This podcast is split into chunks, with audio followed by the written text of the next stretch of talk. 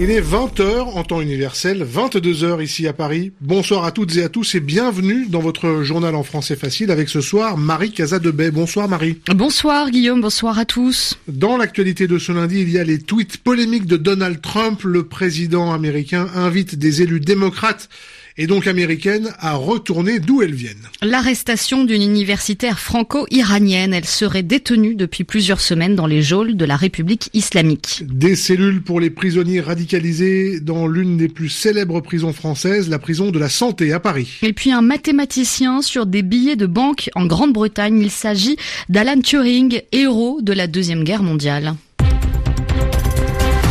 Le journal. Le journal. En français facile. Guillaume Nodin. Donald Trump continue à s'en prendre à des représentantes de l'opposition démocrate au Congrès. Après leur avoir demandé hier de rentrer dans les pays d'où elles viennent, il estime aujourd'hui sur Twitter qu'il leur revient à elles et non à lui de demander pardon aux États-Unis. Bref, il persiste et il signe correspondance à Washington de Sonia Dridi. Donald Trump a renchéri ce matin en demandant aux élus démocrates visés de s'excuser auprès des Américains. Il a qualifié leurs actions d'horribles et les a accusés d'aimer, je cite, les ennemis de l'Amérique. Il a déclaré à des journalistes que ses tweets n'étaient pas racistes, que beaucoup de gens étaient d'accord avec lui et que si quelqu'un ne voulait pas vivre dans ce pays, il devait partir. Même s'il ne les a pas nommés, tout le monde sait que Donald Trump fait référence aux élus Alexandria Ocasio-Cortez, Ilan Omar, Rachida Tlaib et Ayanna Presley qui s'affichent régulièrement semble notamment sur les réseaux sociaux. À Paris, la Nomar, une réfugiée originaire de Somalie arrivée enfant aux États-Unis. Toutes les autres sont nées sur le sol américain. Elles ont rapidement répliqué sur Twitter. Alexandria Ocasio-Cortez, originaire de Porto Rico, est très populaire chez les démocrates, a notamment accusé le président américain d'utiliser le langage des suprémacistes blancs. La chef des démocrates au Congrès a dénoncé des commentaires xénophobes de la part du président, d'autres élus de l'opposition et des candidats à l'investiture démocrates ont dénoncé des tweets racistes. Sonia Dridi, Washington, RFI. Un retour à la situation d'avant l'accord sur le nucléaire. C'est ce que prévoit l'Iran pour le porte-parole de l'Organisation iranienne de l'énergie atomique. C'est ce qui pourrait se passer si les Américains et les Européens ne tiennent pas leur engagement. L'Iran a déjà commencé à se libérer de certaines dispositions de l'accord depuis le retrait américain en 2018. Les ministres européens des Affaires étrangères sont réunis à Bruxelles. Même si les chances sont faibles, ils veulent tenter de sauver cet accord et de convaincre l'Iran de se tenir à ses engagements. Cette tension entre l'Iran et les Occidentaux se traduit concrètement. La France confirme qu'une éminente chercheuse franco-iranienne est détenue à Téhéran. L'anthropologue Fariba Adelka serait retenue à la prison d'Evin dans le nord de la capitale. Malgré la réputation du lieu, elle ne serait pas maltraitée. Le flou demeure autour de la date exacte de son interpellation. Il y a trois semaines, selon plusieurs médias en persan, le 7 juin, selon le journal français Le Point, le 5, selon un collègue chercheur. Les autorités françaises n'ont cependant pas pu entrer en contact avec elle malgré leur demande, Margot Turgy. Au moment de son arrestation, Fariba Adelka était en Iran pour un travail de recherche. Elle s'intéressait au séminaire de Qom, l'un des plus importants centres d'éducation chiite au monde. Cette anthropologue est en effet une spécialiste de l'islam chiite, diplômée de l'EHESS, l'école des hautes études en sciences sociales et chercheuse à Sciences Po Paris. Elle collabore régulièrement avec des revues scientifiques comme Iranian Studies. On, ne connaît pas encore les raisons de son arrestation, mais le site iranien de défense des droits de l'homme Gozar affirme que Fariba Adelka a été interpellée par les gardiens de la révolution, la police idéologique iranienne. Le président français Emmanuel Macron a sollicité des clarifications auprès de son homologue iranien Hassan Rouhani. Paris demande aussi qu'un représentant consulaire français puisse rencontrer la chercheuse, mais l'Iran, qui ne reconnaît pas les doubles nationalités et considère ses ressortissants comme uniquement iraniens, n'aurait pas encore, Guillaume, vous l'avez dit, répondu aux appels de la France. Ce lundi, la Turquie commémore la tentative de coup d'État qui a endeuillé le pays le 15 juillet 2016. Le putsch avait bien failli renverser le président Recep Tayyip Erdogan. Depuis trois ans, les autorités mènent une, mènent une lutte sans merci contre les fidèles présumés du prédicateur Fethullah Gulen, cerveau désigné du coup de force. Arrestation massive, limogeage dans la fonction publique, les purges continuent. Emmanuel Macron en visite officielle en Serbie. Le président français fait le voyage de Belgrade pour tenter de renforcer le rôle de la France dans les Balkans. Il s'agit aussi d'effacer, d'effacer la désagréable impression laissée l'an dernier par les cérémonies du centenaire de l'armistice de 1918. Le président serbe avait été placé au troisième rang d'une tribune secondaire alors que son homologue du Kosovo était aux côtés d'Emmanuel Macron dans la tribune principale.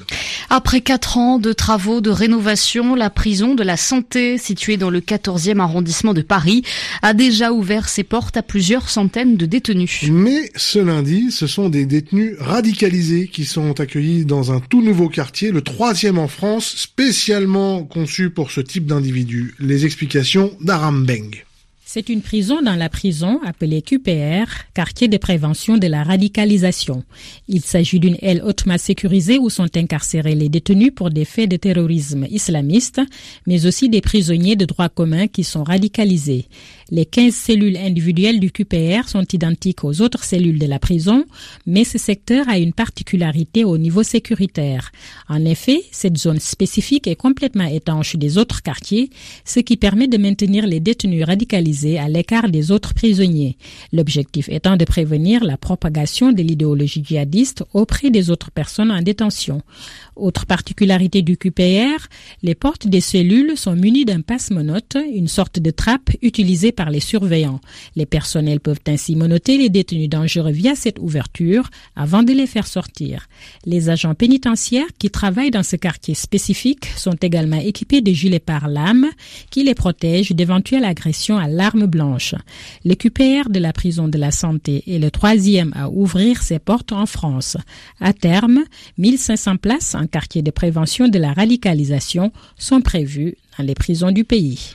Quatre morts dans une collision ferroviaire dans le département de la Marne, dans le nord-est de la France. Une, une, assistante maternelle, une nounou, et les trois enfants qu'elle transportait dans sa voiture sont morts alors que le véhicule a été percuté par un train régional à un passage à niveau. Ça s'est passé dans la petite commune d'Avenay-Val d'Or en Champagne. Au Royaume-Uni, c'est le visage du mathématicien Alan Turing euh, qui a été choisi pour illustrer les billets de 50 livres. C'est une décision de la Banque d'Angleterre et c'est un hommage aux scientifiques et héros de la Seconde Guerre mondiale. Ces travaux ont mis plusieurs dizaines d'années avant d'être reconnus à leur juste valeur. Clara Lozzi. C'est un génie des mathématiques qui n'aura jamais connu son heure de gloire de son vivant. Et pourtant, Alan Turing est considéré comme le père de l'informatique et de l'intelligence artificielle. Pendant la Seconde Guerre mondiale, le londonien met au point une machine baptisée la bombe, capable de déchiffrer n'importe quel système de messagerie codé ennemi. Un travail qui donnera un avantage décisif aux Alliés jusqu'à la fin du conflit. Pourtant, à la sortie de la guerre, Alan Turing ne sera pas traité en héros car ses travaux sont classés secret défense. Il reprend donc ses recherches mathématiques et là encore fait preuve de génie en créant l'un des tout premiers ordinateurs. Il élabore également un test dit de Turing qui constitue l'une des premières études de l'intelligence artificielle des machines. Mais Alan Turing est rattrapé par sa vie personnelle. Homosexuel, il est condamné en 1952 pour indécence et perversion sexuelle et subit une castration chimique. Il se suicide en 1954 à l'âge de 41 ans et ce n'est qu'en 2009 que l'État britannique présente ses excuses pour le traitement qui lui a été réservé. Les billets à son effigie, où figure une citation et plusieurs symboles de son travail, ne seront pas en circulation avant 2021. Les sports et le Tour de France cycliste. C'était aujourd'hui la dixième étape à Albi. C'est le Belge Wout van Aert qui s'impose. Le Français Julien Alaphilippe garde son maillot jaune de leader du classement général. La fin de l'étape a été mouvementée. Le peloton s'est fractionné en plusieurs parties en raison du vent. Principale victime, le Français Thibaut Pinot, le Danois Jacob Fulsang, le Colombien Rigoberto Urán et l'Australien Richie Porte qui perdent plus d'une minute au général. Demain, pas d'étape, c'est la première journée de repos sur la grande boucle. Le retour de Neymar au Paris Saint-Germain, le climat est assez lourd entre le joueur et le club. L'attaquant brésilien est rentré à Paris aujourd'hui, une semaine après la date prévue et quelques jours après sa déclaration polémique. Il euh, évoquait son meilleur souvenir et disait que c'était la remontada contre le Paris Saint-Germain lorsqu'il était joueur à Barcelone et la rumeur dit qu'il voudrait retourner jouer pour le club du FC Barcelone. RFI, 22h10 à Paris.